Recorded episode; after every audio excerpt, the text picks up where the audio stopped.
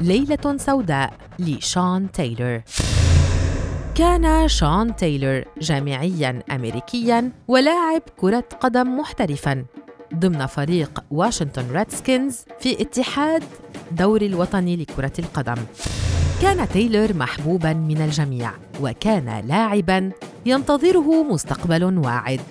ولكن في السابع والعشرين من نوفمبر عام 2007 بعد يوم واحد من إطلاق النار عليه داخل منزله في منطقة ميامي من قبل الدخلاء. توفي شون تايلور.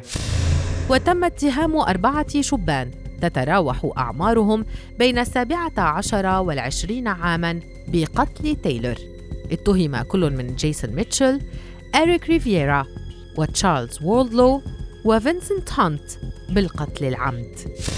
قبل أحدهم وهو فينسنت هانت صفقة الإقرار بالذنب وحكم عليه بالسجن 29 عاماً. أما بقية مطلقي النار الذين وضعوا حداً لحياة شون تايلور ولأحلامه في كرة القدم الأمريكية لم يحاكموا بعد ويستمر تأجيل موعد محاكمتهم.